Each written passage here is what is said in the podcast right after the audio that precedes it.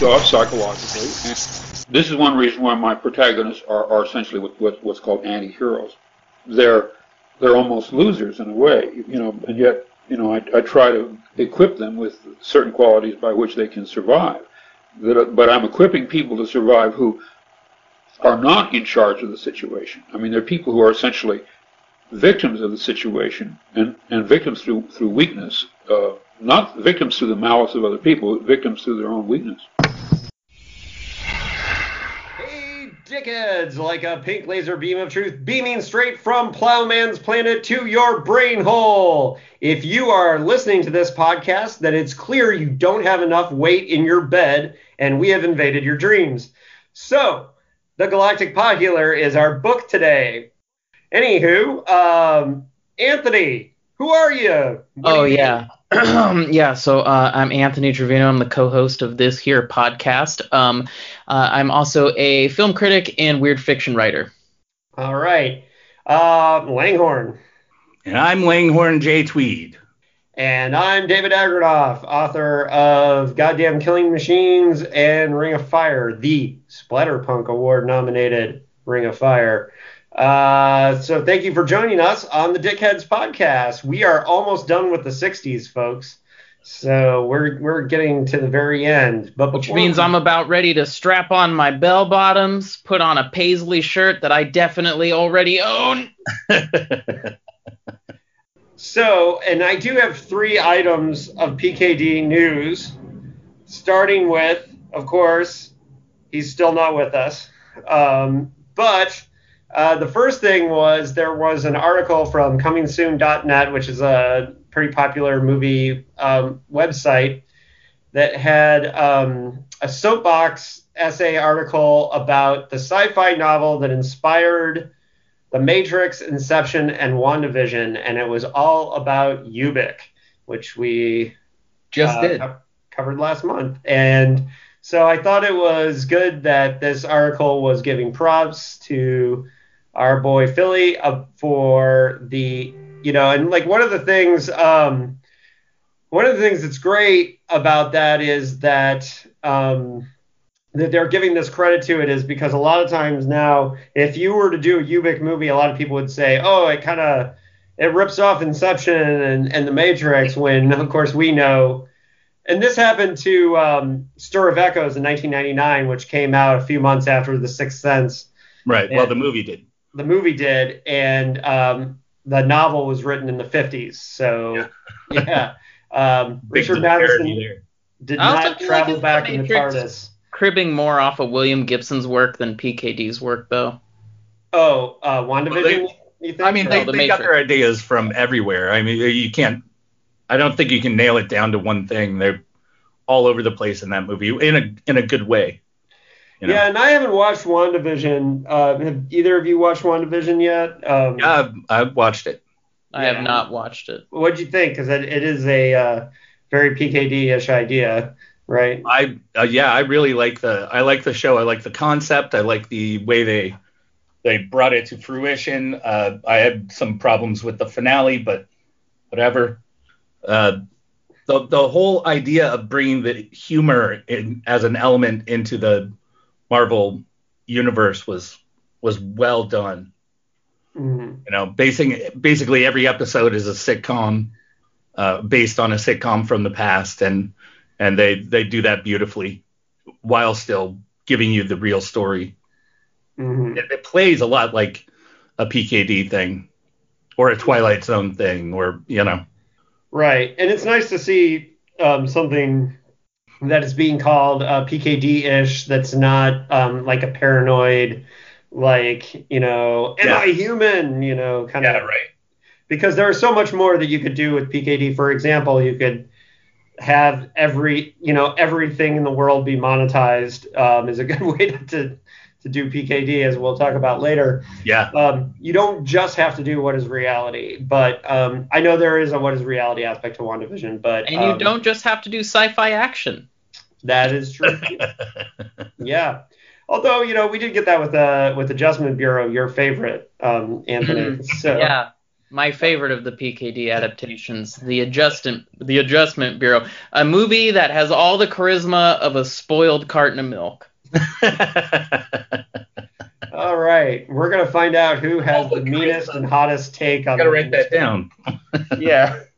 Um, all right, so the next article comes from uh, BrooklynVegan.com, and it's uh, which is a website that has a lot of like alternative music stuff too. It's not just veganism stuff, but um, and they had an article about now I've never heard of this artist before, a um, electronic pop artist named Geneva Jacuzzi, who apparently is fairly popular. Um, but her album from 2010, which is apparently uh, a hit uh, called Lamaze, like they were doing a retrospective on this album, and she listed her number one influence on this album was PKD. Really? Yeah, and she said, remembering the scene at the end of the never ending story where Bastian is reading the book and screaming, It's not real, it's only a story, while windows are blasting open and the crumbling castle in the middle of the void space screams to him for help. That was me when I read Philip K. Dick. It opened the portal to an alternate reality where the songs I wrote already existed for thousands of years. And she said her top three were Ubik, Three Stigmata, and Do Androids Dream of Electric Sheep.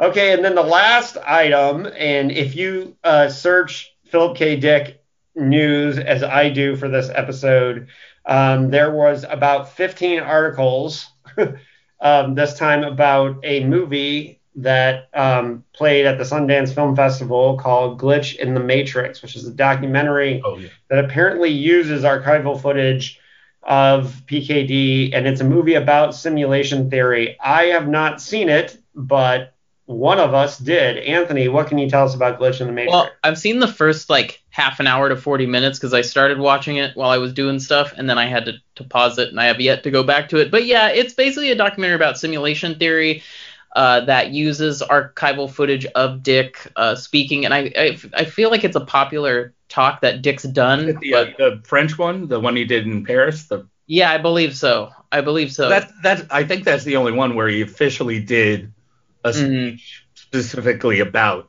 Simulation theory. Yeah. and all the interview all the people they're interviewing about their kind of simulation theory experiences are all done in these kind of like uh, PC game looking avatars, which I thought was kind of an interesting way to do it.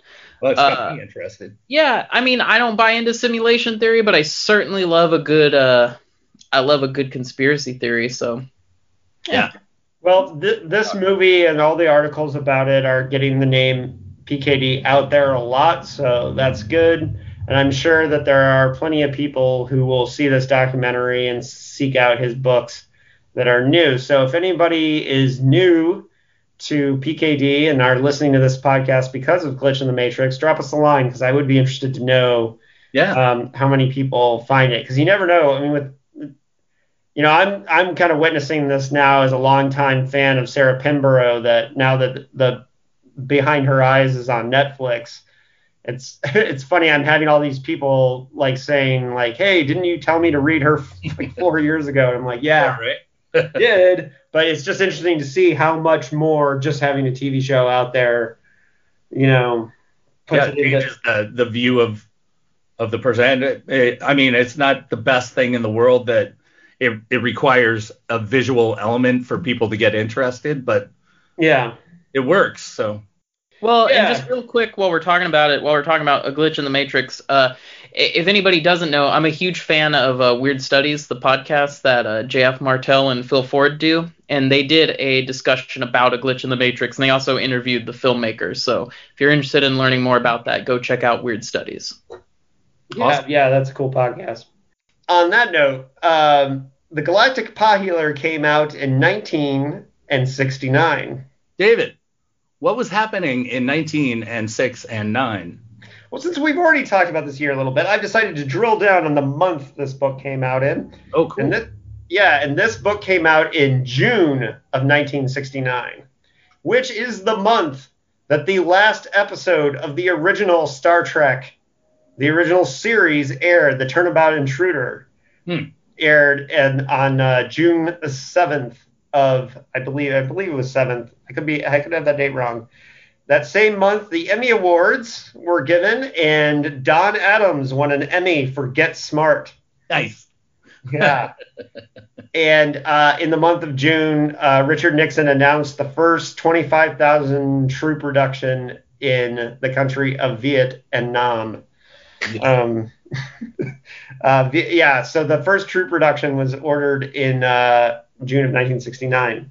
So that's what was going on the month that the Galactic Pot Healer dropped Yo.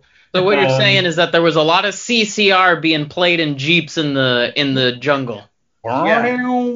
There are a lot of sad nerds crying about the cancellation of Star Trek and wa- getting their tears up with copies of Galactic Pot Healer.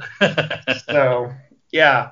This book was written um, from November 3rd of 1967 to February 28th of 1968. So, from November to February, just after the chil- uh, PKD's one and only children's book, Nick in the Glimming, Glimming, Glimmung. Glimmung, Glimmung. um, and before um, he wrote this book, right before he did a serious proof, uh, top to bottom proof of his collection, The Preserving Machine. So Really? that was the next writing project he did after, oh, that, just a sandwich between those two. yes, between Nick and the. Glimming and um, The Preserving Machine. The Glimmung of Plowman's Planet was a major character in both books. And so my feeling is, is that his children's book about the Glimmung and Plowman's Planet was one he did not intend to actually release that because it only came out after his death. Right. And so he, um, in this case, recycled So you, the I think you think the children's book was the byproduct? No, that w- that came first, but I think once he got done with that, I think he didn't think he could. My feeling is Oh, I see what you're saying. Is that I don't think he thought he could sell that book, and so he took some of the ideas with And Plowman's then Planet. made made this right, thing out of it. Okay. Yeah. And it was published by Berkley Books in June of 1969 with a hardback edition from the Science Fiction Book Club in April 1970. Wow. So, um, the UK publication came in July of 1971 with a hardback edition too. So Oh, so there's a couple of hardback editions of this out there somewhere. there are, there are, and um, the first time the Galactic Pot Healer is mentioned in a letter um, from PKD to his agent, um, Scott Meredith, is dated November 3rd, 1967.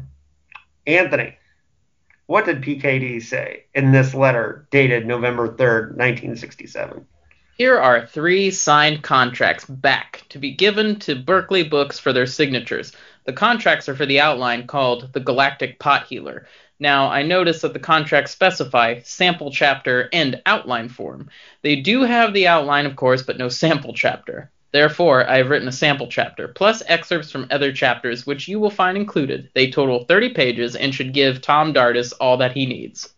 However, if Mr. Dardis will sign the contracts without seeing these 30 pages, then let him do so. I.e., you might merely send the contracts back to him retaining the 30 pages in your own office. Then, if he asks for the sample chapter, send him the 30 pages. My reasoning is as follows. He might not like the 30 pages, so if we can get a signature without them, then by all means, let's do so. Pause. I really feel like PKD is here, like, or you could just not read it and just sign it anyway. Would you not agree? by the way, some money. by the way, thanks from the bottom of my heart for this sale. We are almost out of money and couldn't have made it another month, and my car got towed again. Uh, God bless you. You are the best agent in the world. So I- yes, uh, you already hit on Where you get paid for your for your sorry. What is this world where you get paid for your fudging outlines? I'm right here. Someone paid me for mine. Like, Spec scripts. That's how it's done nowadays. yeah, I know. Yeah, maybe in a couple of years, dude. Um, keep in mind, we're at 20 books in, so they, he's a proven commodity to a degree. I mean, he never had the you know, and, and a Hugo winner at this point too. So uh, and multiple Nebula awards. So I think that's why he was able to do this. Fair enough. But um, I do I do really like the idea that he's like I gave myself a Nebula award and a Hugo in my dreams. Does that count? no. It does in my Uh, book, buddy. It does. Thank in my you. book. Thank you, Larry, for lifting me up. Go ahead, David. I'm the So- wind beneath your wings, buddy. So I do I you already hit upon what what I was why I thought this quote was really kind of hilarious is because he is really trying to encourage the idea like hey you don't need to look at this outline just just sign the freaking contract because I don't know and I have never I haven't seen this outline yet I don't know if this outline exists I looked for it a little bit I couldn't find it and um, we often know that especially like for example with Zap Gun the outline and the finished product are very different from each other. And I'm imagining that's the case because of the quote we'll eventually see from Tim Powers. Um, I don't think he was following the outline when he wrote this book. Um, Really, it, it, it reads like it was written from an outline, though. yeah, well, we'll we'll see what Tim Powers said. I actually kind of like that about it. That's part of partially why I was able to blow through it in two days. Yeah. Um, and okay, so I like that he says, you know, we're almost out of money. Like you're the best agent in the world. It's kind of funny to see him like be like, yo, um, we were almost out. Which of course, um, uh, when we talked to uh, Tessa about him saying comments like this at the time, she kept saying um, he had very expensive wives earlier on in his life. You too Um, can hear my interview with Tessa Dick here on the Dickheads podcast in previous episodes. Yes. And uh, but any, anyways, that there I don't think there's anything more to break down about that that quote. I think it's um, it does show what we were working with. We started Well- with an outline. How much of it he followed or didn't follow, I'm not quite In the in the Divorcepedia, it says 68 is when he started using methamphetamines. okay. I, I assume he, he had used them before in small amounts. Speaking of Dick's Divorcepedia, I've got some spicy lines from this book. Yeah, yeah, he definitely was. Um, if we're back to divorce or soon to be divorced territory here. oh, you Um, can hear it in the in the tone of the the Yeah, novel. Okay, so the next quote um, from PKD, Anthony. I finished the novel for Berkley Books, the outline for which is called The Galactic Pot Healer. All that is left is doing the final draft, which usually takes me no more than 10 days to two weeks. I can't find my copy of the contract with Berkley Books, and I am not sure whether the novel is due on the 1st of March, or the 15th, or the 31st. All I remember is that it's due in March. Could you check over your copy of the contract of Berkley's and then let me know? If it's due on the 1st, then I'll ask them for two more weeks or until the end of the month, because I have not started this. the novel came out quite well, I think. If Berkley doesn't buy it, I'm sure Doubleday would. All right, so um, yeah, it, it does seem like he hasn't started it, hasn't thought about it, and he's just like looking for time. I thought that was pretty funny. Um, well, it does. It is interesting that he says that it takes him ten days to two weeks to do a final final draft. I don't know if that's retyping and starting because you know this is obviously before word processors. Right. Um, and uh, you know, I, I it just kind of shows a little under the hood about um, how it took him to to do those things. Okay, and then um, as far as his reaction, how he felt about Galactic Pot Healer, um, this is this is one that he does not have a super high opinion of.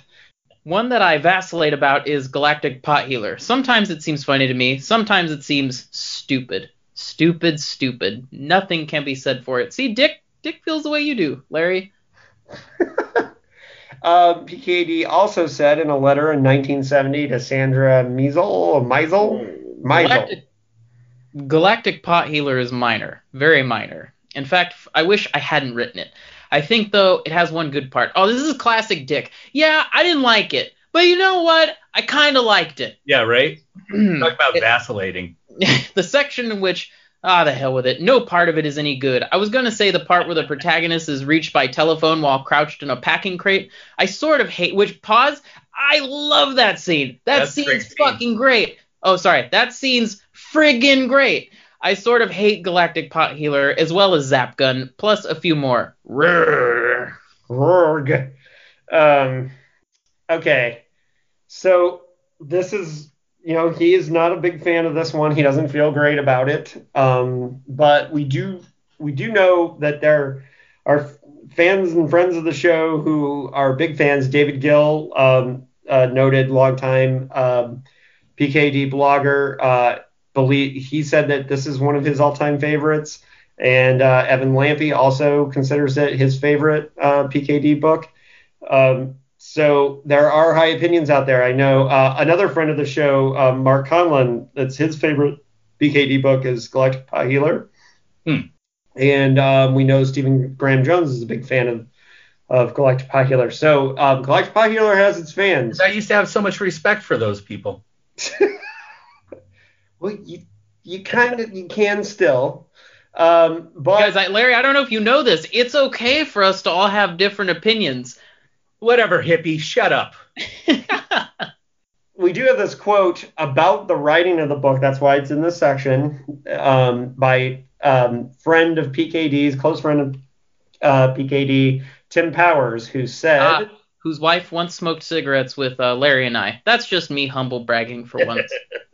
um, uh, oh, he says about, for example, Galactic Pot Healer that he just winged it and didn't think about it twice, wrote it out fast and was never in control. But in some ways, that's one of his best books. and we know that uh, science fiction writer um, James Tiptree Jr., aka Alice Sheldon, um, agreed with Powers. On one occasion, she describes taking Galactic Pot Healer and mailing it to herself after reading the opening pages, as the only way to force herself to meet a writing deadline. If the book was in the house, she would have to go on reading it. Yeah, she mailed it to herself. She wouldn't have A to little fucking read it. dramatic, a little dramatic. I think maybe we should Right. exercise some self control and just put the book in a different room. I don't know if I had to pay postage, but I love the melodrama though. That's great. That's I don't know. great. Does she not have a trunk of a car that she could put it in? Or I know. I shan't read this book. Oh, Uh, I'm currently um, my side. Oh, forsake me, Booketh. I must mail you away. so that thine eyes don't take away from my own illustrious projects. Yeah. Um, as far as um, Tiptree's quote about um, I I find that fascinating, but um, at the same time, uh, it is what it is. Uh, I I think it, it's interesting the idea that we're, we're kind of debating whether he whether he wrote this book by the outline, by the seat of his pants. And um, so what Tim Power is saying here is interesting because he's saying he's not sure that PKD is being honest about winging it. Yeah. And so it could be that PKD was saying that he was winging it just to make it because if he if he felt not very confident in the book, maybe he was telling yeah as people he kind was of an winging it. excuse. Yeah. But I mean, Um, but the I feel book- like PKD has that weird relationship with a lot of the books we've read, where he's like conflicted about it, and I I get it, I understand that. Sure. I I have a I, I have a question for you guys, and we can walk down this road a little bit, which is kind of off topic, but whatever. Um, do you think that that's even doable in 2021? To like, unless you have a nice nest egg, can you really like quit your job and just write full time? Well, Well, uh, there are ways to do that if you do technical writing, uh, but not as a as a fiction author. I don't. Yeah. No, well, I'm not saying like, well, yeah, because I could quit my job, right, and then go work for like a what is those, an essay mill where I write people's essays for like 50 Yeah. bucks a pop, or you know, there's a lot of writers that make their right their money writing other things, but I just mean Right. it seems like Dick was only writing fiction, and then he's like, shit, I'm out of money, I gotta go back to work. Right. Right. well, I see what you're saying, it, but it's a different way of doing it. It's a different Um, world. There's it's a different no yeah. world, Totally. and certainly there's people, there's plenty of writers who write full time and and do it. I mean, there's plenty of them, but David's like, yeah, there's Clive Barker, there's Paul Tremblay, there, you Yeah, know, right. got these, these like Stephen King does yeah. all right. Yeah, you know, Stephen King, little Stevie K. Well, but there, there Josh are writers- Malerman. I mean, even even writers that are really popular and are on New York Times bestsellers list, they usually have some kind of teaching job or yeah. Well, yeah, Paul something Tremblay in is the a field of writing, but they're right? still working. Paul's Paul's still still Tim teaching. Lebbon went back to work, I think, right? He works at some, he does something. Yeah. Like, No, the but whole, I, I the whole think, idea of the the author that sits in their office all day puffing a pipe and and and taking uh, you know taking in visitors and and just shooting the shit. I don't think that exists anymore. well, There are no Arthur Conan Doyle's anymore. Well, which is one of the things that I've always had a problem with with Stephen King when he talks about outlines being soulless. It's like, well, that's really easy for him to say from his position of privilege because he doesn't have to work a day job. He doesn't have to like. He, there's no time where he's not going to be able to work on the novel the next day and pick up where he left off. Right, but he's also a natural talent beyond like the normal person. So yeah. True. And um, like that's like Michael Jordan saying, "Yeah, you don't really have to practice." yeah, All practice. right. Sorry. I, I got us off track. No, it's talking good. about practice. Um, you, you guys don't even get that reference, but okay. Um, it is time, Larry. For what?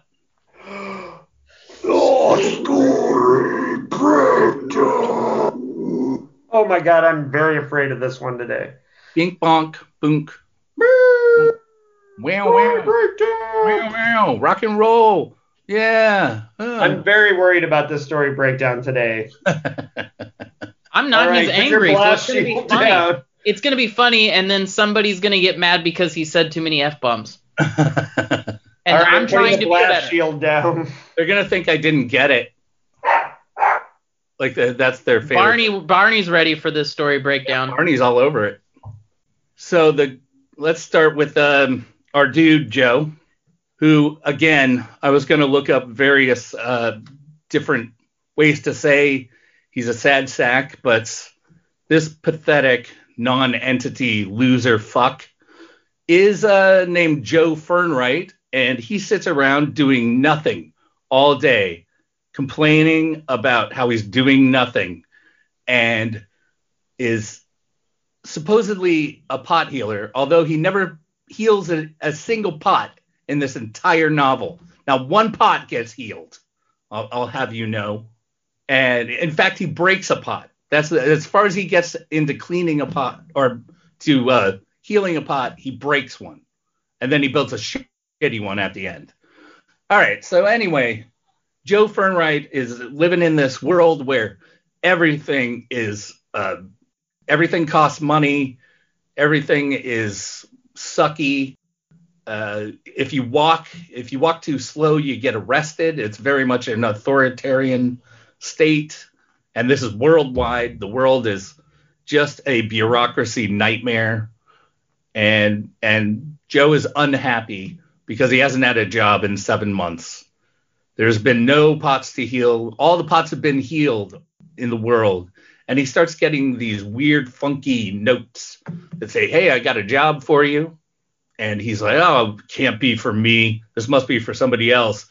Nobody would want to heal. Nobody would want to hire me to heal pots because I'm probably not even very good at it compared to other pot healers. Bleh, I'm Joe. Everything sucks for me."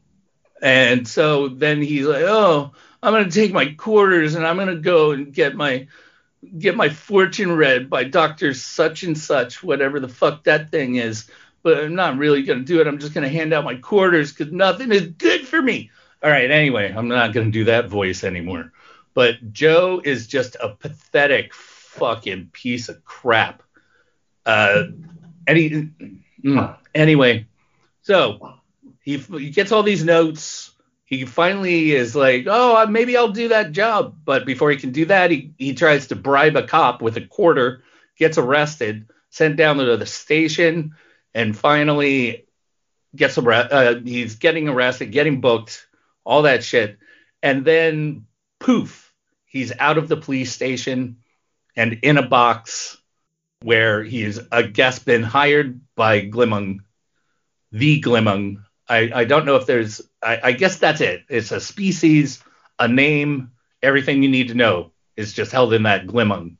And it's really great because he's he's trapped in this box and he hears this voice and it's a radio program and he magically has a phone in his hand and he's talking to the the radio program guy who's Funky Bill or some shit like that. Cares. And then he he's being let out of the box. He gets out of the box and a record player is is doing the voice of the Glimmung, who's this, you know, water, fire, little girl kind of deal, dealio thingy. Says, hey, you got the job. Everything's cool. And Joe's like, oh, I got the job. That sucks. Everything sucks.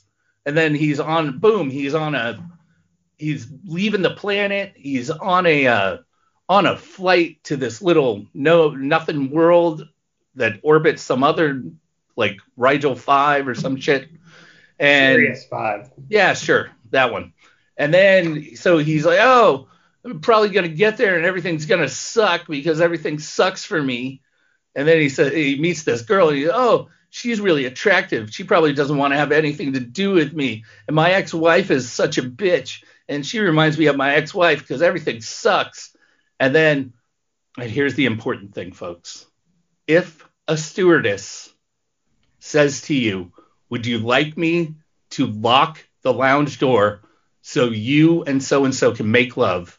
You say yes. All right. So he said, No, I don't. She doesn't like me, and uh, I, I'm I don't like sex.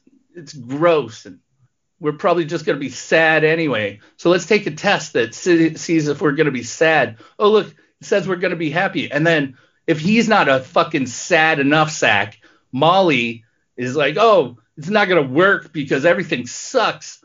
Ugh, just fucking horrible people. Just like, oh, it's like a, the kids in the hall, the guys that eat worms. They're just awful. All right, so then everybody else on the plane is this in the same boat. They've been hired. They're at the worst point of their lives, and they're they want to form a union, which uh, goes nowhere. And they're but they're constantly beefing about it. Well, we don't know what's going to happen. I don't even know why I'm on this ship. Blah blah blah. I can go back to my sad life anytime I want to. And and then you got the Glimmung, who's this fucking rock and roll Zaphod Be- Beeblebrox fucking badass dude that's like, hey, I'm gonna make you all healthy again. We're all gonna do this thing. It's gonna be great. Camaraderie. We'll all be together. And everyone's like, yeah, but are you really gonna do that thing? Don't you really just want to take advantage of me? And he's like, no, I really want you to be healthy and better because look at you. You're a fucking piece of shit right now. Oh, oh, I'm a piece of shit. Well, yeah, well, yeah, I am a piece of shit, but I don't want to be taken advantage of. And so uh, he's like, all right, well, fucking get to the planet. We'll talk about it. And so they talk about it, and they're like, oh, we got to raise this. We're gonna raise this uh, this cathedral, and everything's gonna be cool. And they're like, oh, I guess we'll stay and do our jobs for a little while. And then he's like, all right, a little while is probably good enough. At least I got you on board. So let's go go look at it. I'll give you a robot and a fucking apartment, everything you could want in your life. You know, all you have to do is your fucking job. Just do your fucking job. And they're like, nope, not going to do our job. Our main guy, Joe, is like, oh, look at this amazing shop you've given me. All of the things I could have wanted to be a pot healer are here all the best stuff, everything a pot healer could want. But then there's this dude that comes in, this alien dude, says, read this book. And and we found out in the past that the book kind of, you know, tells the future. And so Joe says, Oh, okay, I'll read your your little book. What section do you want me to read? Okay. If you go underwater, you will end up killing your boss. And immediately Joe says, That's the thing I'm going to do because this guy's helping me so much. How can I not shoot myself in the ass? How could I not want to just fucking ruin everything? And then he's like, Wow, that's a terrible thought I just had. Man, I should really not go and try to kill my boss. And then uh, one sentence after that, Hey, robot dude, how do I go and kill my boss? and then he's getting ready to go down to kill his boss basically and uh, he's like, "Oh, you know, Molly, you can come with me because I'm sure you'll be a fucking cheery presence in this little endeavor." And of course, she's not. Everything she says is, "Why are we here? What are we doing? When do we go back? Ugh, this is terrible. You shouldn't be here. I shouldn't be here. This everything down here is dead and gross." And then Joe sees his dead self, which is really cool. Like Joe's dead self is like this mangled, like the legs don't work, like they have no bones, and he's sort of like this floating, grotesque. Uh, I, I just pictured it as all pale, everything like a ghost almost, but it just just little bits of flesh rotting off of it, and it's exposed jaw. And it comes up to him, and and Molly's like, "Yeah, that's your dead self." and uh, your dead self wants to talk to you. You shouldn't listen to your dead self. And he's like, You're right. That thing is grotesque. I'm totally to listen to my dead self. And so he listens to his dead self, and his dead self's like, Oh, I've been here forever. Everything sucks. Uh, but you need to lift this cathedral and, and not uh, and and not kill your boss. And he's like, wow, that is really good advice. But look at there's a pot down there that I have to look at, and it says I should kill my boss, so I'm going to do that. So then he goes back up. Lo and behold, boss comes, gets into a, to a fight with his doppelganger evil self. And uh, the Glimmung's like, oh, I got to fight my evil self because you drew me here because you you forced my hand, you little bastard. And so then there's this fight and everyone's supposed to get off the planet. They go, they're like, oh, we're all to get off the planet. Joe's like, no, I'm staying behind because I now feel guilty for doing the shit that I shouldn't have done because I'm an asshole. And then eh, he, luckily, he's there, saves the day because the evil doppelganger Black Glimmung wins and goes to kill all the people in the in the transport that the leaving the planet on but Joe is there to call them and say, hey, get off that transport because the Black Glimmung's going to kill you all. And they all come back and they're all, oh, thanks, Joe. You saved our lives by being a dickbag. All right. That's excellent. And then the dead Glimmung is floating around, floats all the way to shore, and goes, just gobbles them all up. And they all become this one singular entity, but they all have their own identity and then the Glimmung's like, ha, this was the plan the whole time. We're now going to lift the Citadel or whatever the fuck it is, and everything will be fine. And so they try it, and it doesn't work. And Joe says, should we just wait until you're not half dead anymore? And then, so the Glimmung's like, yeah, all right, that's a good idea. We'll we'll do that. Joe, you're the best. You're just the best. I know you caused all this, but now you're the best. In fact, you're the best of all of us. Fucking Joe. And then so they, they wait, they do it again, and the the the cathedral turns into a little bit, bitty baby, and uh, we find out that the Glimmung is a female, sort of, and there's these fog people that don't matter. There's a really cool, like, uh, I consider him a Jamaican rat alien that drives really good and saves everybody. That's pretty cool. And then by the end, they've the, the, so the Citadel is set down on shore, and everything is fine. Uh, but everybody decides they want to stay with the Glimmung and become, you know, one this this multifaceted legion sort of uh, being, and not be alone anymore, except for Joe and this other dude this cephalopoid guy that's like, all right, I'm going with you, Joe, because you're cool. And so then Joe and the cephalopod guy are are spit out in the middle of the jungle somewhere. And they see a light in the distance, and they have a little chat. And the the other dude says to Joe, he says, "You know what you should do besides all these stupid plans you you have in your head? You should just stay here and make pots instead of just healing them. So Joe goes says that's a good idea. Goes to his fantastic shop, makes a pot, and it's terrible. The end.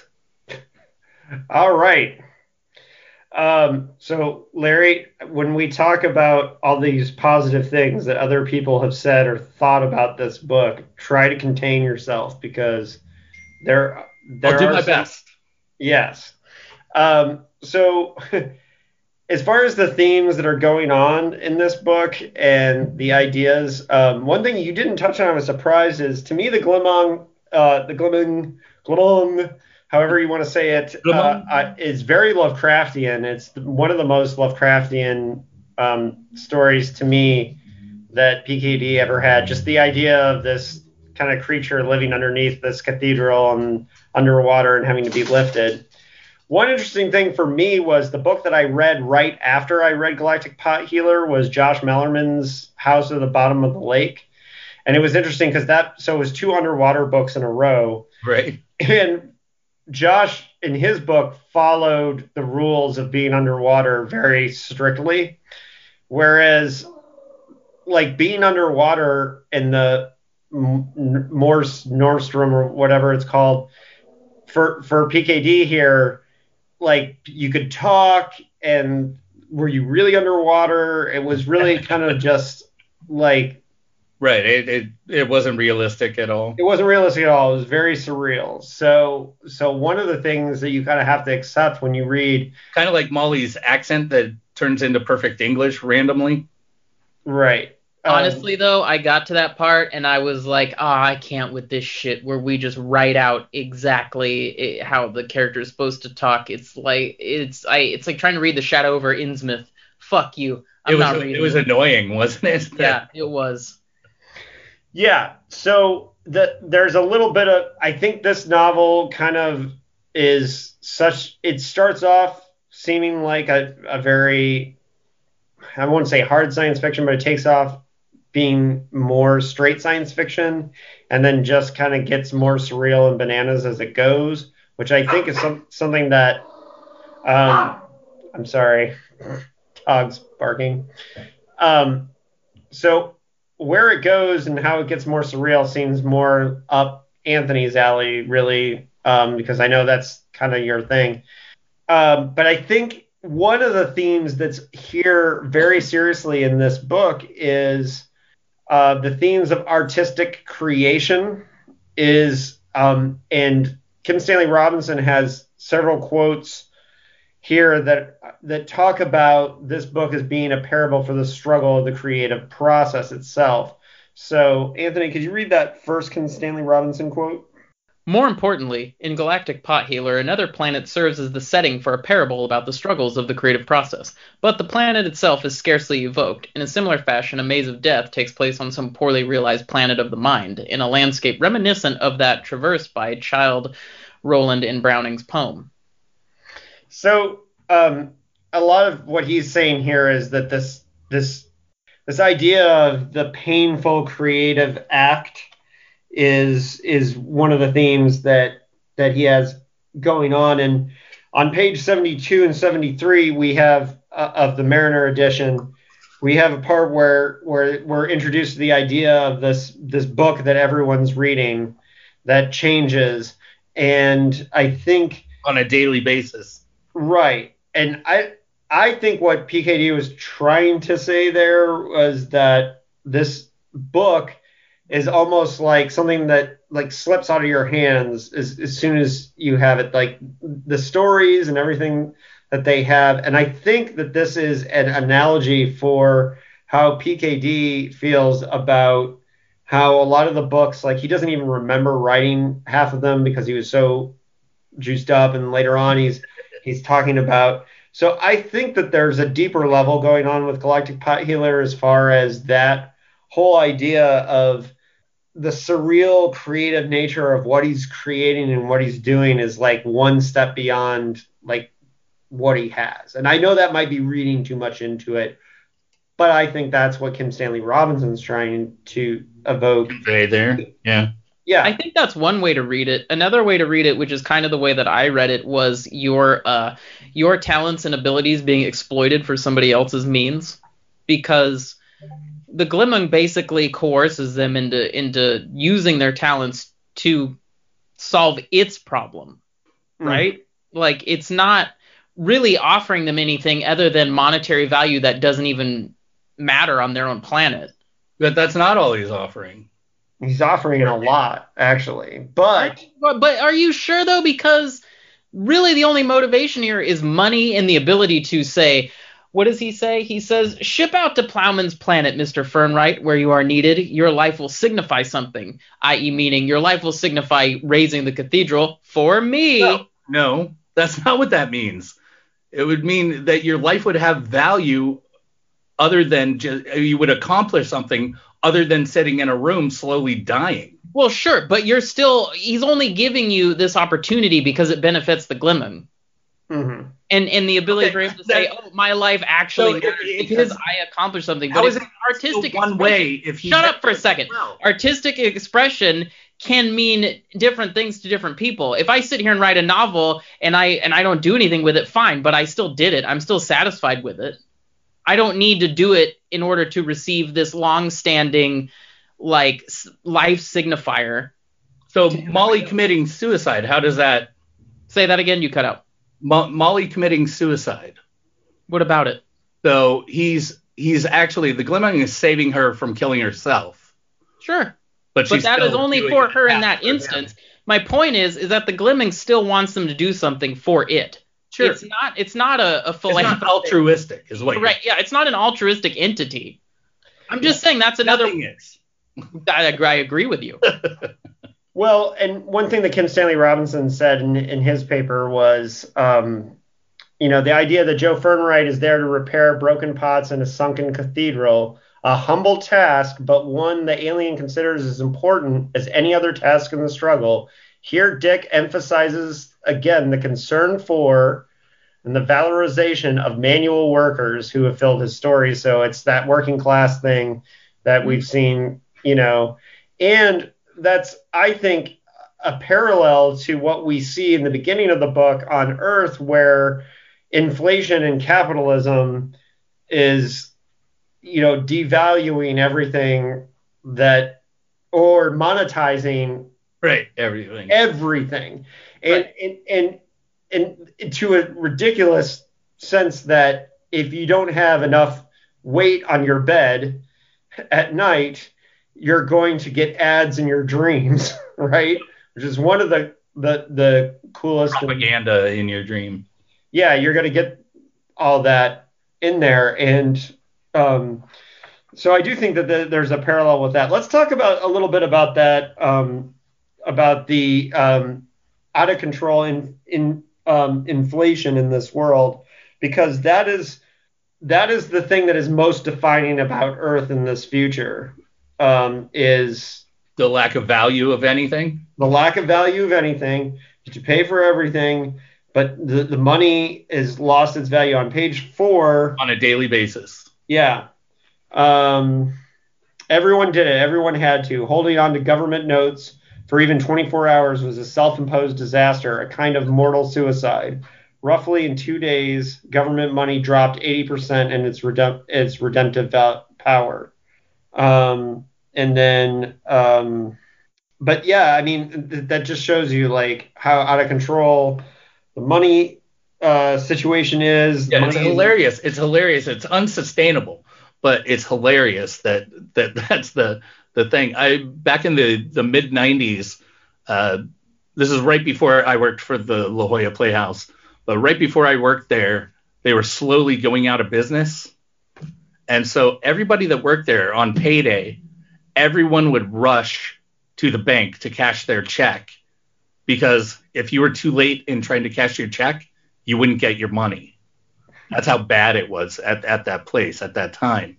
And this sounds like the exact same thing. It's not so far outside of, of reality that, you know, the that you you will find that the everything all your government earned stuff loses value entirely. hmm Well, and and there's this fake reality, the 3D projection of of California outside his Cleveland apartment, Which he can't afford. which he can't, which of course he can't afford, um, is is a funny thing. But then you have the scene on page 18 where we get the kind of reverse of the money situation, where and this is very on the nose, so I can see why this might bug you, Larry. But the um, where he gets the note that says, "I will pay you thirty-five thousand crumbles," and it says, "What in God's name is a crumble?" And um, this made me laugh. This whole scene um, where he calls up the dictionary, and he only gets a certain number of calls to the dictionary a day. And you know, I I know I said on on That's great.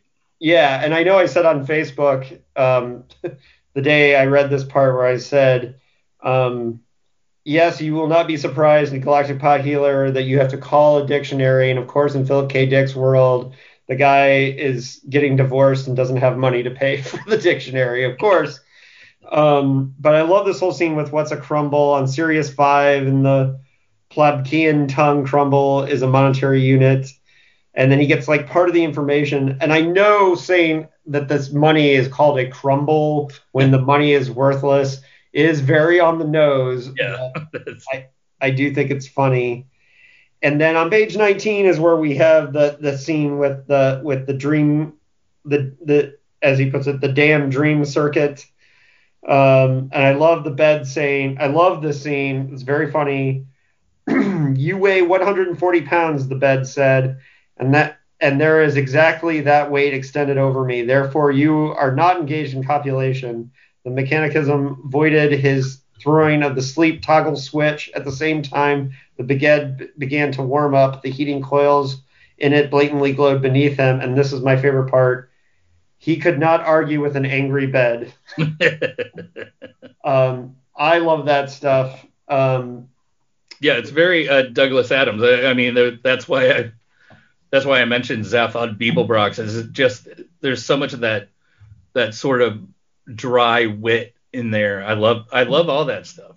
Well, yes, and then on page 24 there's of the Mariner edition there's a great scene where the um, the dictionary sends out an investigator because he's like, well, if you're making that much in crumble, it's got to be illegal. Right. And I There's love no Joe other saying, way you can make that much. yeah, and then Joe says maybe there's a hell of a lot of broken pots on Sirius Five. a great line.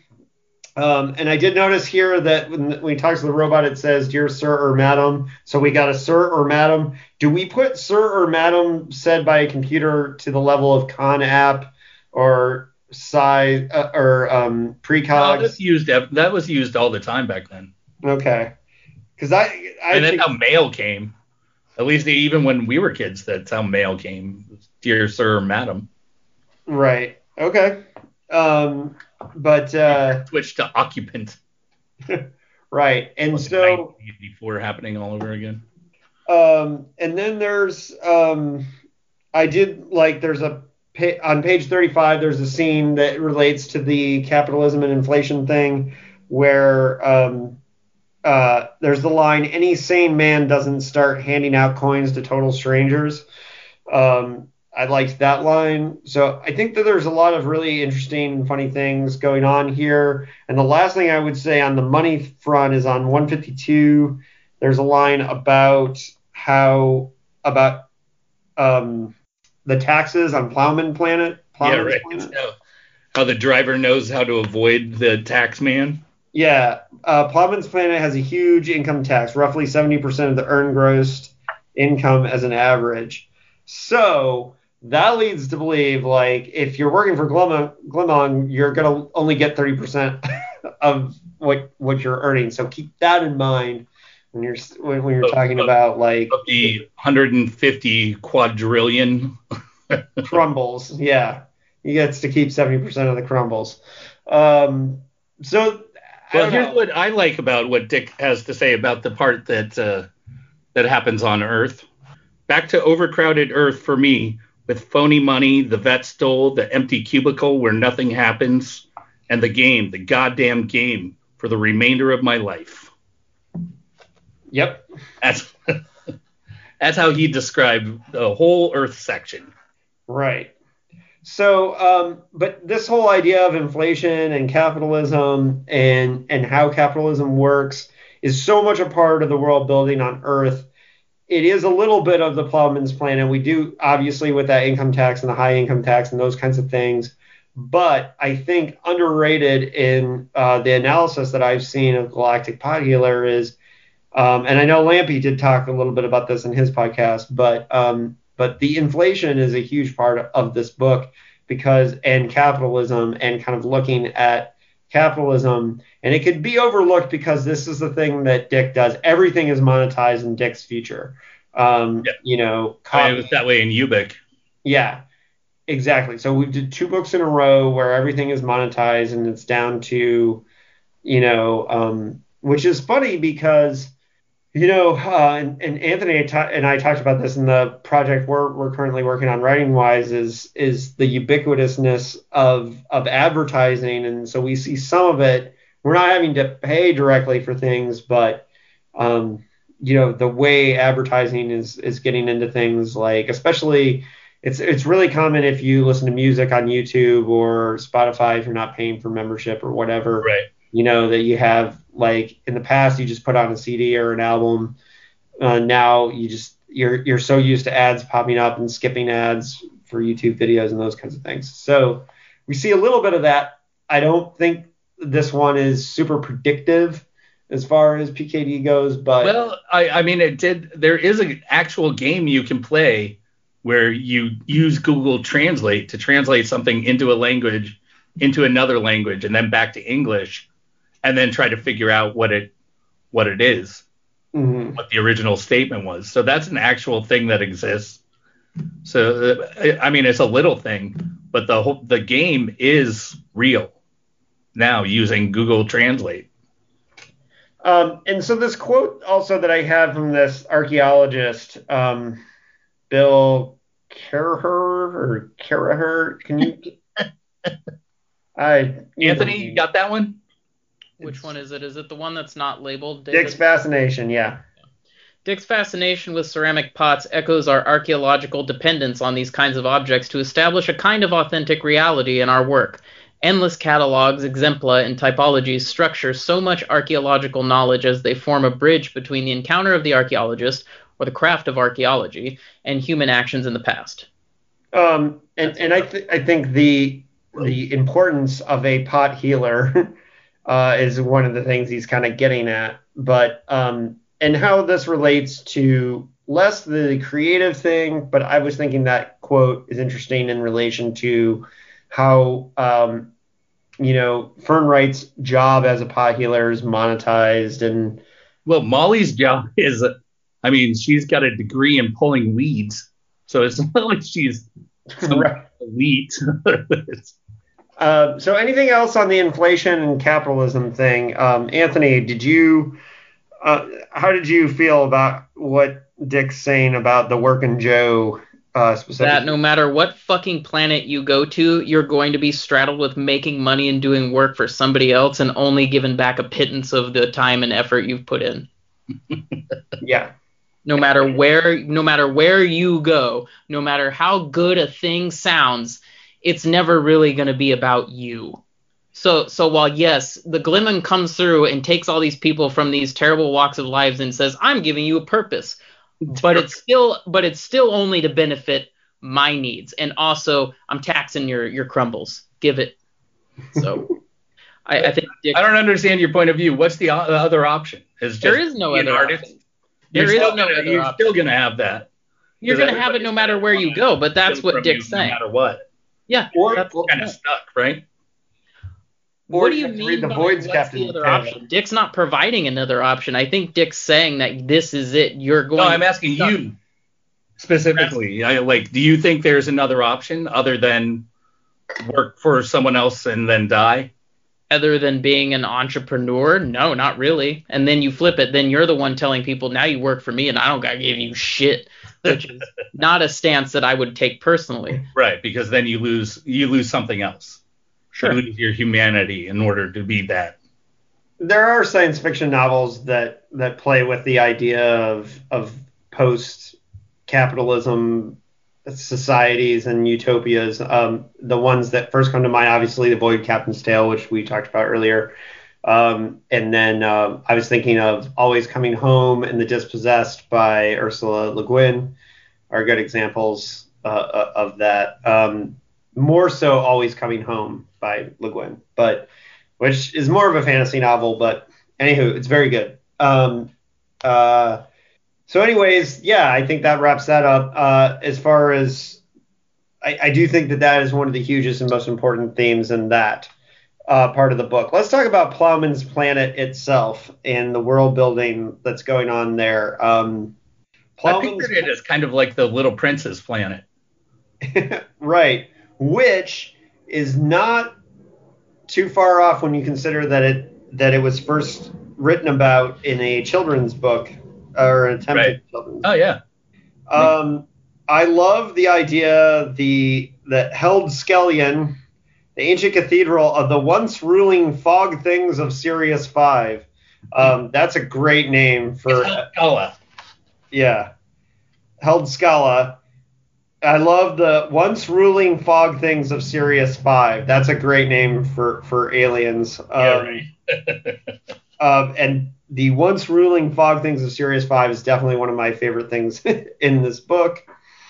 Um, the the intro to the Glimmung uh, here is on page 43 of the Mariner edition, um, and it really starts when when he Joe first has his first conversation. And you know he's focused on saying like hey why is a pot healer vital? But he's trying to get to know um, this creature what i liked about the Glimmung is that i thought the Glimmung was and especially you see some of the covers there was one great cover that was out there that had like a lovecraftian tentacly creature like underneath the cathedral and um, I don't know if I was too influenced by seeing that cover at some point, but because uh, I didn't I didn't think of it. I didn't think the the Glimmung uh, was tentacly at all, just sort of a blob. right, and um, but it communicates with them uh, kind of at all times and can always be there, which is like kind of a, a working class nightmare that your boss is, is always available. Omnipresent. omnipresent. Um, let's see, page 55 has a. Yeah, the Glimmung has the power and nature of a deity. For example, he can manifest himself simultaneously on 10 or 15 planets around the galaxy, yet still remain on Plowman's planet, which is, you know. But hey, in this it doesn't matter because no one does their own work anyway. So So that's my question is he can't get the fucking cathedral off him, but he can like project himself to 15 planets. All right. well, It's it's it's more of a problem. It's it's it's more of an ethereal or problem than that because I think it's it's not just that it's too physically hard to move. It's that the Glimmung is just like these other people uh, alone. So it needs this sort of deep camaraderie in order to get the strength to transform the the the cathedral into the baby so it can be moved or to in order to it has to manifest itself entirely in order to make it possible to move and the only way to do that is through this this giant kumbaya moment Right. Um, it wants you to give up your yourself and your identity to support its own needs. Yeah. Yeah. That's what I said. About unionizing folks. Um, which they abandoned yeah. Yeah, but I do think it's a little bit of a unionizing like kind of analogy. Um, a little bit clumsy. i think that's a little little off the mark it's not because Okay. like anthony says it's not for their benefit unionizing is for your benefit for, For the workers benefit yeah. not for the boss's benefit Um, so the next thing that I have in here that I wanted to talk about is is the ocean itself, the Mare Nostrum. Did you guys look it up? I didn't look it up to see if that what that meant if anything. I can do it now. Yeah, do it now. Um, I like, you know, we already kind of talked a little bit about how surreal it is, um, and you could say, you could make an argument that on Sirius Five, maybe the ocean works differently, you know, but uh, the ability to kind of it, it's like he doesn't even remember that they're underwater through a lot of it. It's just like he just kind of moves on with like whatever is needed next in the story. Um, and So, uh, sorry to interrupt, but uh, Mare Nostrum, Nostrum means uh, our sea in Latin. in Latin. That was the, the ancient name of the Mediterranean Sea. Oh well, that's cool, BKD.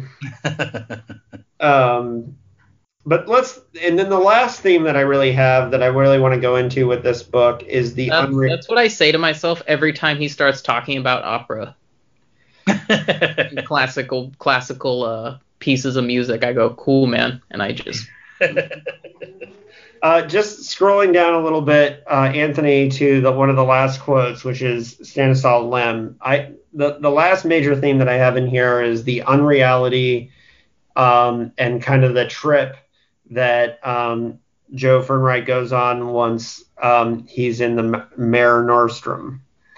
Uh, in Galactic Pot Healer, we have to do with a fabulous parable about a sunken cathedral on some planet and about the struggle which takes place between light and darkness over raising it, so that the last semblance of literalness of events vanishes here.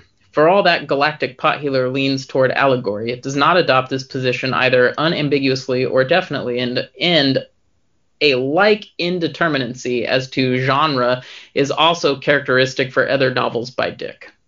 Yeah, so he's basically saying that once this happens, reality is out the window. Um, Well, you can also apply the idea that you're on a totally different planet from ours, and Yeah. the all the rules kind of it's a it's a way that you as a writer can skirt around having to over explain everything. It's like reading a fantasy novel, and they're like, all right, so let's really get into the minutia and scientific background of this the, these powers, and I'm just like, nah, I'm good. no, don't. I don't I don't care. Hey, it's just what I was telling Larry yesterday. That's why in the Star Wars universe, you can be cut in half and live, but if you get sad, Yeah, right. You're gonna die.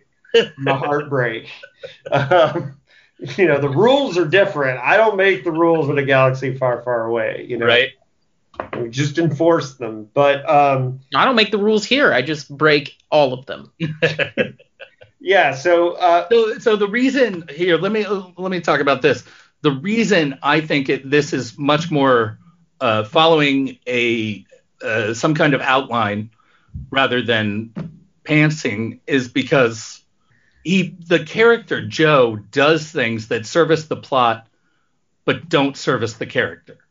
The Okay. whole idea of going underwater where it's going to affect him adversely doesn't make any sense for him to decide to do it other than some kind of base curiosity but the, but the awareness that you are ruining yourself in doing so makes no sense for him to go okay i'll go do that thing that's going to ruin me.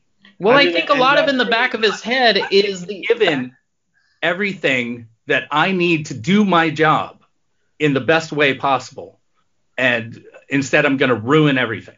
So uh, what do you think about that anthony I was just gonna say that I think part of the part of Joe Fernwright's character is that he's got one foot on either side where he's over here saying exactly what you're saying, but on the other end of the spectrum, he's like, well, in the back of my head, if I don't keep moving forward with this, I have to go back to that goddamn cubicle, right?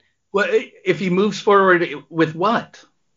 If he doesn't move the forward, job, right, saying, with the job. Eventually, he'll finish the job and then have to go back to the cubicle. No, eventually, if he doesn't move forward with the job, or at least try to help the Glimmung see its way to it, its And he has to go back to the job. realize realize the Glimmung's like, what the fuck am I trying to say? If he's not trying to get to the end of the job and produce what the Glimmung wants, which is to raise the cathedral, Mhm. then what is the option, right? Go back to the cubicle, but it, it, and, and then he has to go then- back But yet- then he's actively working to go back to the cubicle. Because he's he's a he's a fish out of he's a guy on a different planet trying to figure out what the hell's going on and no one said anything no one said anything about the fact that there's a fucking torch underwater mhm. which i was like A Yeah. Yeah, what? people talking. i was real str- really struggling with that so What? A There's torch. people talking and torches and all kinds of things that are underwater. It, it- it's just, Torch can mean flashlight. So, it could. It could, and Yeah. but I need you to at least tell me that.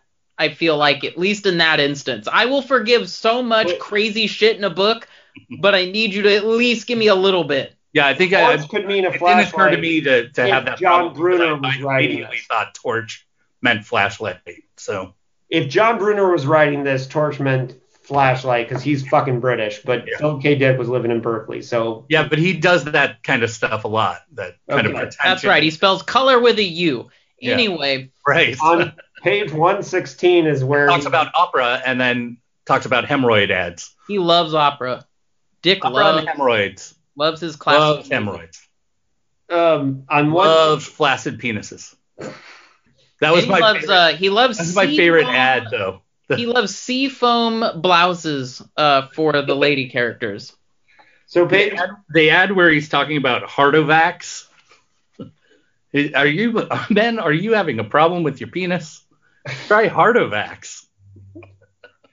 um, on page 116 of the Mariner edition is where we meet um, Joe Fernwright's corpse, which is a great scene. oh, Uh, I love that.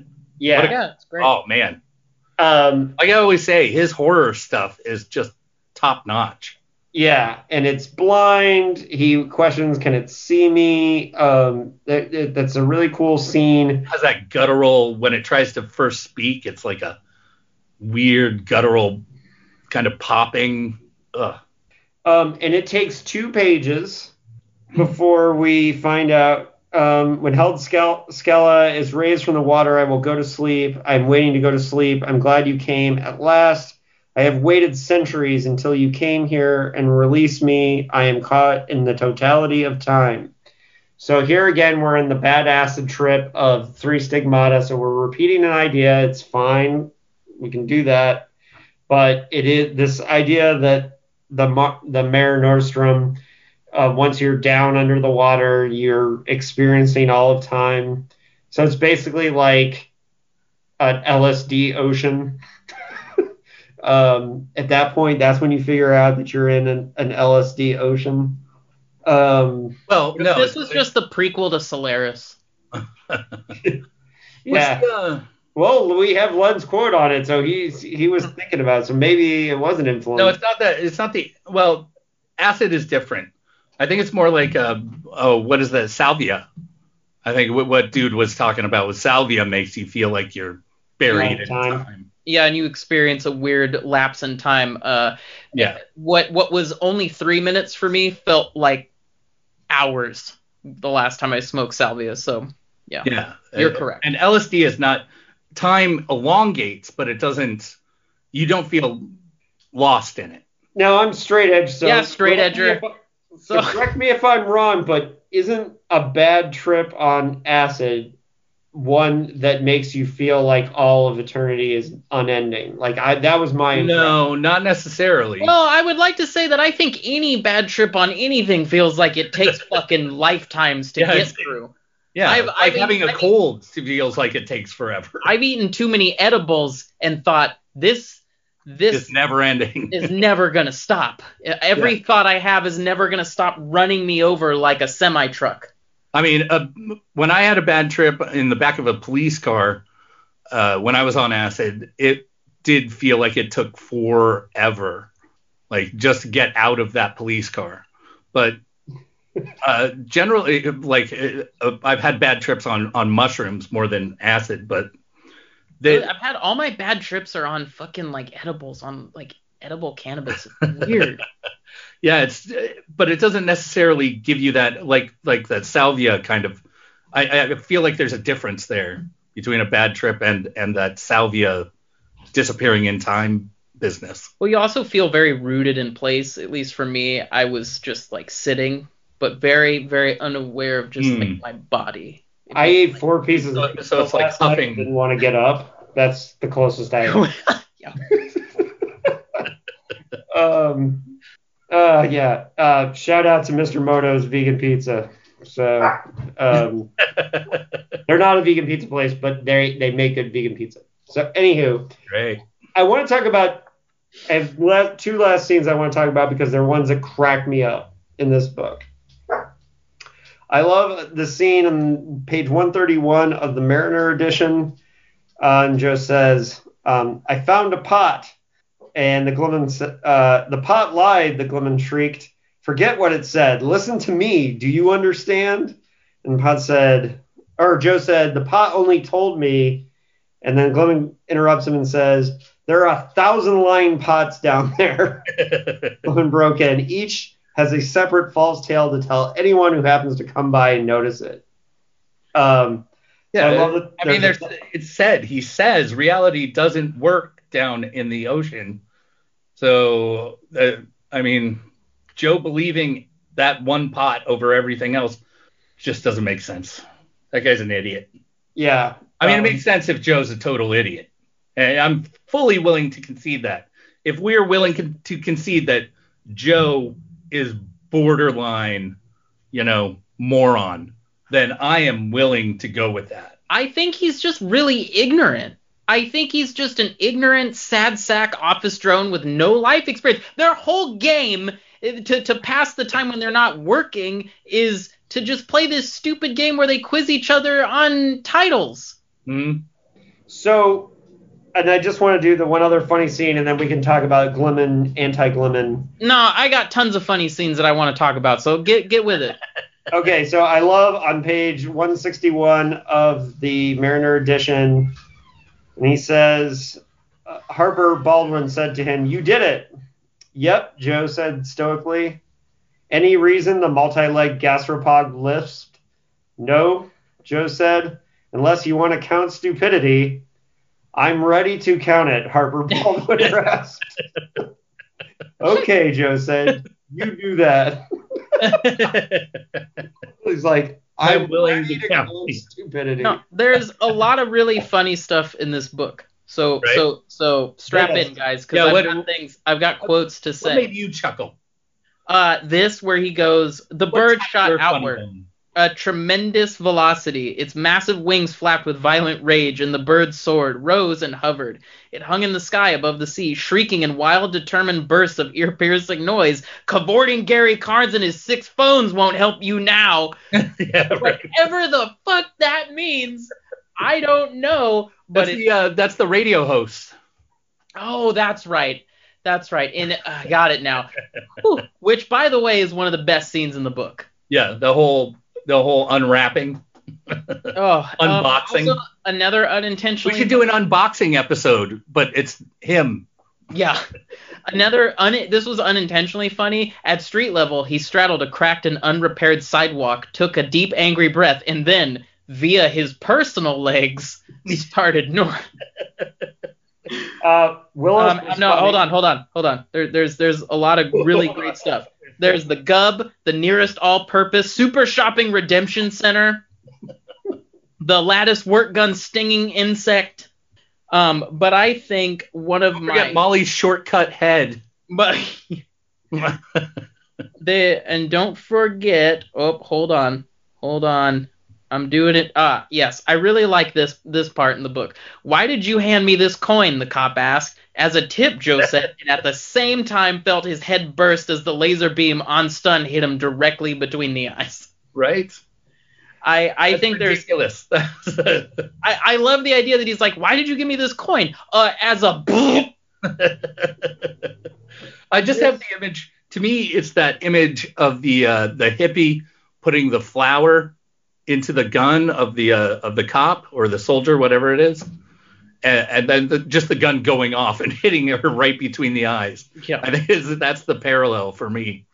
Uh, yeah. there's there's there's and i'm i'm shocked I that- cracked up throughout this book. I thought it was one of his his funniest books since The Man Who Japed, maybe. Oh, when I wasn't screaming in anger, I was laughing. I really like a robot going, let's tackle sexual desire first, the robot said. As is well known, the most enjoyable form of sexual love is that which pertains to incest. Inasmuch Yeah, as incest is the fundamental taboo throughout the universe. So What? Dick was like, eventually, eventually human beings are gonna have so much porn, they're just gonna have to escalate taboos. Until finally we're all just fucking the wall. The pinnacle, the pinnacle of sex is incest. Sorry, guys. I could not not get through this episode and not bring that up because I was. I'm sure it wasn't meant to be funny, but it was really funny. Oh, I'm pretty Oh, sure that was meant to be funny. you think so? Yeah. Yes, that was meant I- to be funny. I hope that's not his real belief. Or, or, or how about this part where the Glimmung goes, "Oh, P.S. If I'm not up by morning, notify everybody that the project has been scrubbed. Get back to your own planets as best as you can. My best to you all, G. Thanks, man. Thanks for bringing me to your planet and then stranding my ass. Um, yeah, no, I thought this book.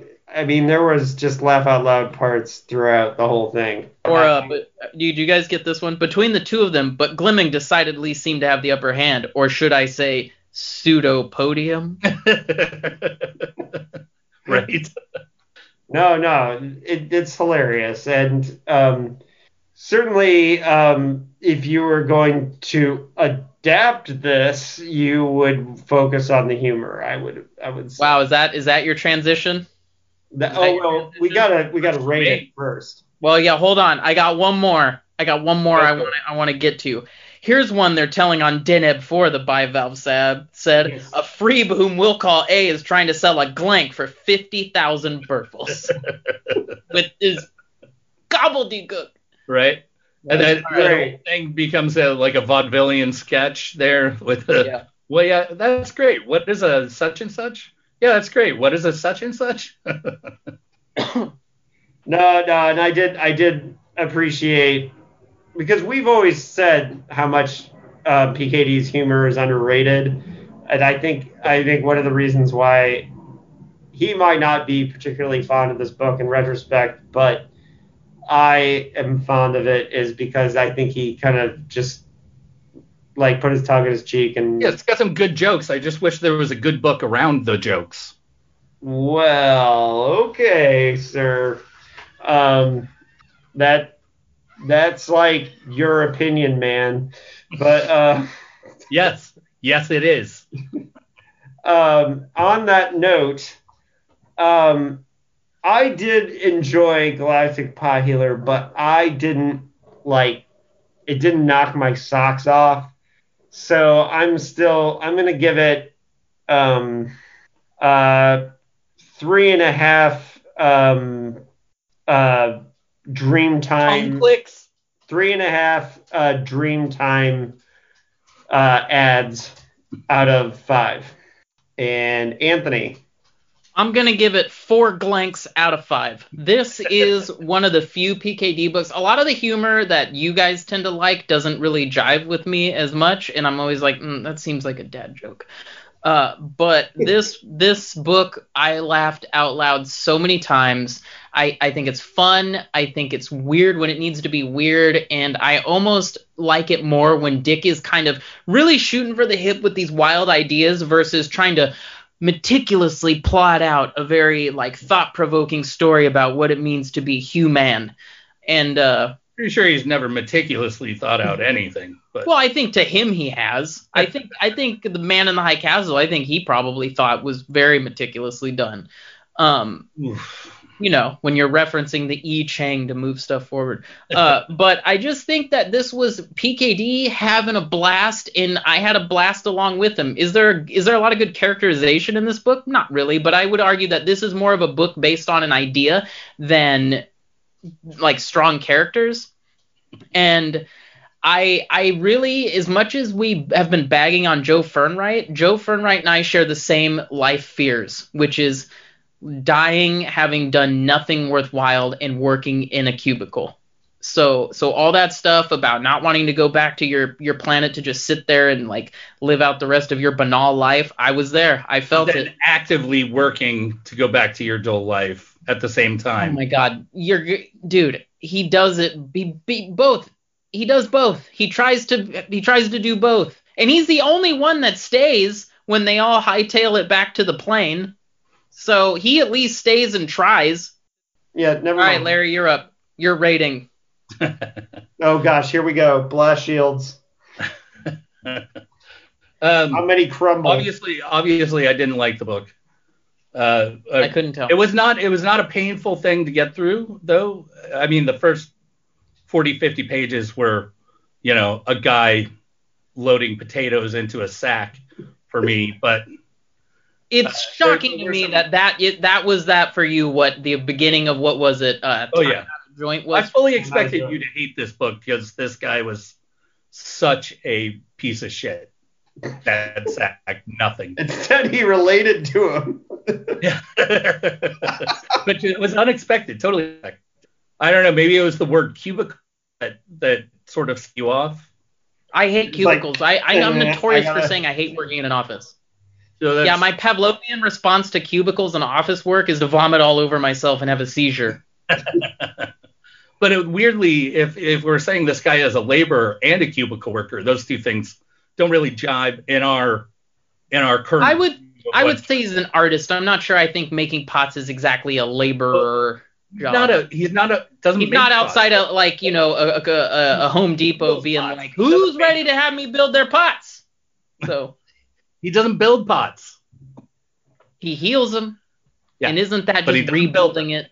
He's a rebuilder. He rebuilds. Rebuilds. okay, fine, Anthony. He Yeah. rebuilds pots. Thank you. I would like to change my rating to 3.5 Sirius 5 crumbles. So that's Right. it. All right. All right, Larry, give me yours. It crumbles. Uh, I'm gonna give it uh, two and a half. The half is for the humor. Um, two and a half uh, uh, underwater underwater weed Corpses? weed dist- uh, weed Big underwater weed kicking degrees. Underwater, Underwater torches? degrees. Uh, yeah, that's what I'm giving it. Two and a half underwater torches. Uh, Underwater torches. uh, all right. Underwater So, black cathedrals. So for once, Anthony has the highest rating. Nice, Yeah. nice. No, and because we tied at the full stars on three stigmatas, so that didn't Right. count. Okay. Um, all right. So, um, if you were going to adapt the Galactic Pot Healer into a film, how would you do it? Who would you hire? What are your thoughts? Anybody? Larry, you want to? You go, David. Uh, okay, well, I actually did not think very much about this, but I would definitely um, focus on the humor. Um, if I did the script, I would probably last longer on Earth. I might actually do some. I might have him heal a pot. Actually, um, I don't know why that's important to me, but it's apparently Because important. he to Larry. doesn't do it in the whole book. Yeah, it's on the fucking spine. He's a galactic pie healer.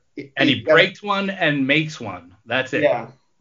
Um, and what I would do is that once it gets to the Mare Nostrum, it just um, uh, make it partially animated and just insane. I would just, and I would just totally focus on the humor if I was working on a screenplay based on Galactic Pie Healer. As far as direction, director, um, ideally, um, this uh, Terry Gilliam ish or some kind of Monty Python. Um, Well, you better hurry. They're almost all dead now. No, actually, only two of them are dead. or, um, you know, what might be interesting is because I can hire anybody I want with this fantasy. So, how about the um, the dudes who did Palm Springs last year?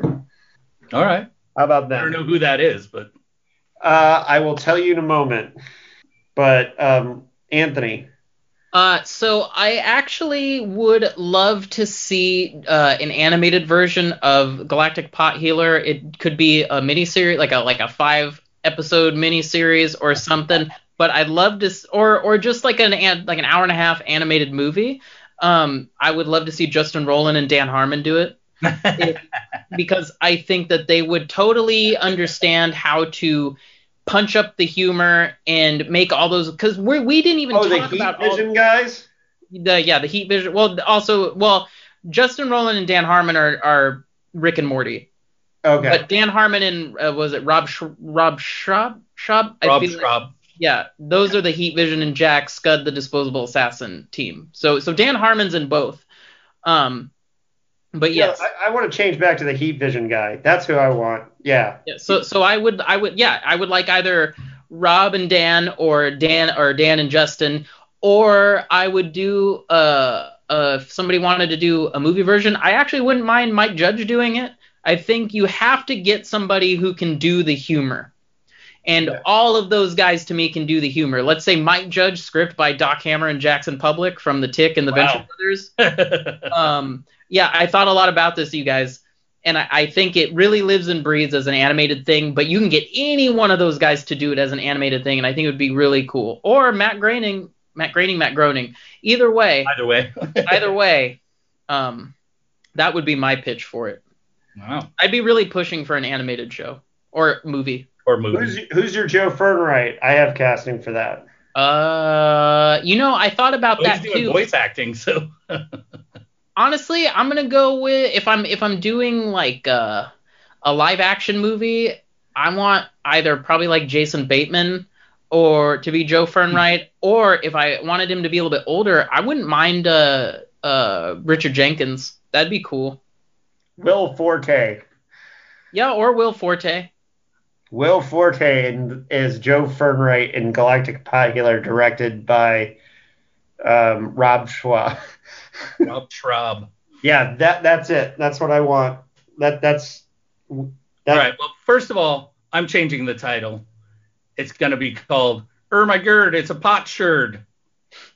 And then, and then I'm having. Uh, uh, I don't care who directs it, but I want it to be like "Romancing the Stone," sort of that level of humor, like with the Danny DeVito stuff and the, you know, like random acts of humor, like they. Uh, I the randomly watched that movie last people. year. but I want it to be an action oriented, but not an but like Romancing the Stone is more of a storybook action type movie where we basically ditch all the stuff on Earth, start it in the transport going to the planet, and we, we can reference Joan back, Wilder. Sorry. can reference back to the, the the shitty parts of Earth that they they don't need to be seen. Everybody can picture a, a you know a bureaucratic nightmare. You don't need to see it. And then going more in depth into the planet and like have them do some stuff. Like try to accomplish things. Like actually actively do their jobs. Yeah, I think we need more bit. time watching them use their skills, and I Yeah, need it- more time with this jelly that is also partially a robot. yeah, right. Oh, Right? Willis. It has the steel frame or whatever it is. Rules, my favorite character. Personally, I I like the uh, I like Willis the best, but but yeah, I like those those other characters, those ancillary characters. Yeah. Like all those alien characters are really interesting. Talking about Faust and shit, that's that's awesome. But uh, yeah, so there would be all the all those characters would have more more to do, and we would see more of the job, but it would have all that crazy humor in it. Honestly, overall, I don't know why Mike Judge hasn't done a PKD adaptation of one of the funnier books, but boy can dream. I I don't know. He sticks to TV really. His movies are good though. His movies are good. Yeah, idiocracy. Idiocracy was not. It was a Office great idea. It just, I think it was flat. But I disagree. Romancing the Stone, uh, randomly watched that last year, um, and holds up. The John Wilder. Yeah, Um, right. uh, Because and Molly would be the main character, not Joe. yeah, I am guessing that Anthony has never seen Romancing the Stone. Or I have seen Romancing the Stone. Oh, Why would you why would you think that? I mean, Molly would You be. realize I have like I have like the, the, the, the film I have like the cinematic knowledge of an 80 year old film critic. So okay. don't come don't come for me, dog. Don't come at me. Don't Yeah. come at me like that. oh, you want to meet out in the octagon? We can. I, I'm sorry. I I uh, Stereotypes messed me. with I know. your Robert Zemeckis cred. Yeah, thank you. Yeah. um, so we're gonna head next to the uh, dick-like suggestions where Anthony has nothing. Okay, uh, Langhorne. I did. Just uh, check out Weird Studies. Uh, they do. Check out They've weird done a few go. episodes on Dick. So or glitch in the matrix. yeah, or Glitch in the Matrix, or uh, There you go. You have a dick-like suggestion this month. Put in. Cody Goodfellow's that. Un America. I haven't recommended that yet. yeah, that's a new one. um, Langhorne, uh, what video game do you have for us today? Well, I I'm surprised that I haven't brought this up, and maybe I have brought it up. I feel like I have, but it's not on my list of uh, dick like suggestions yet. So I'm going to recommend RimWorld. Which- Rim or Ring? Rim, Mm, what's as that? in above the Okay. for you sports fans out there. Uh, so RimWorld is a game where you are it's a colony building game where you start off on a planet uh, with very little supplies, and you can do one person or three people or five people. You know, uh, it depends on what you want to do with your your starting environment, and you also get to choose what biome you you start from like whether it's snowy or jungle or just forest, mountains, blah blah blah, all the biomes you can think of. Uh, y- there's all kinds of ways you can play the game. You can do a medieval feudal system where you have magic powers. You can do a dead-on future thing where you have uh, cybernetic stuff and you you perform weird surgeries on people. There's any way you want to play the game, you can play the game and and create your own narrative basically on what you want it to be. Do you want to do you want to be the bad guys? Then you get yourself a crew of psychopaths and you just fucking kill everything. Or if you want to be like start out meek and become strong, you can do that. If you want to start out meek and continue to be meek, you can do that. It, it's totally open to your imagination. But it's and it's PKD because you know obviously you've got robots and and and you've got the, this uh, weird environment that's can be anything and you know it's a full on PKD simulation. Speaking of simulation theory, this is just pure simulation where it can be anything you want it to be. It's a great game. It's very addictive. And what what kind of It's on, is it's it? on PC. I don't know if it's on any other on any other uh, consoles or anything like that. But uh, other than that, yeah, it's a top-down colony uh, colony builder. Great game. Okay. So I have two. I'm going to go short on one for sure, which is, and this book is not out yet, but you can pre-order it now, and it is John Shirley's Return to Science Fiction after. But you've read it, right? Off with, I Okay. yeah, um, I just finished it. It's um, a science fiction novel called Stormland, and it's a cli-fi novel, and it takes place in South Carolina in the future where South Carolina is called Stormland because it is just a never-ending chain of hurricanes that hit South Carolina. And um, I don't want to give too much away, but a large part of the book is, um, well, who would choose to live in a place that is constantly being battered by storms? And John does really interesting things with who would who would decide to live in such a place, and it's it's very cyberpunky. It's very kind of um, kind of missiony, like um, like kind of men on a mission type thing too. Okay. Uh, but it and and John is throwing a lot of ideas about the future into this really weird and crazy setting. One of the reasons I'm going to go short on it and I'm not really talk too much about it is I'm planning on having John here on Dickheads to talk about uh, Stormland when we get closer to release. Um, and uh, So, what, what, what makes it PKD? well, um, I feel like it is kind of similar in a way to how he might handle climate, which is if he was doing a climate change novel, the idea of setting it in a place that's just getting battered over and over and over again Mhm. kind of sets up this like kind of weird ill, irreality of it. Um, but uh, so also just because we only got to see a little bit of PKD dealing with heat and a warming planet in um, I think Game Players of Titan and Three Stigmata are the only two that he really did, and so we didn't really get to we never really got to see what he did with climate, and I do think um, that there is a little bit of PKD influence there with Stormland, but we'll get to talk to John about it Sure. when we get closer. But I also just think I think PKD fans would would dig uh, Stormland.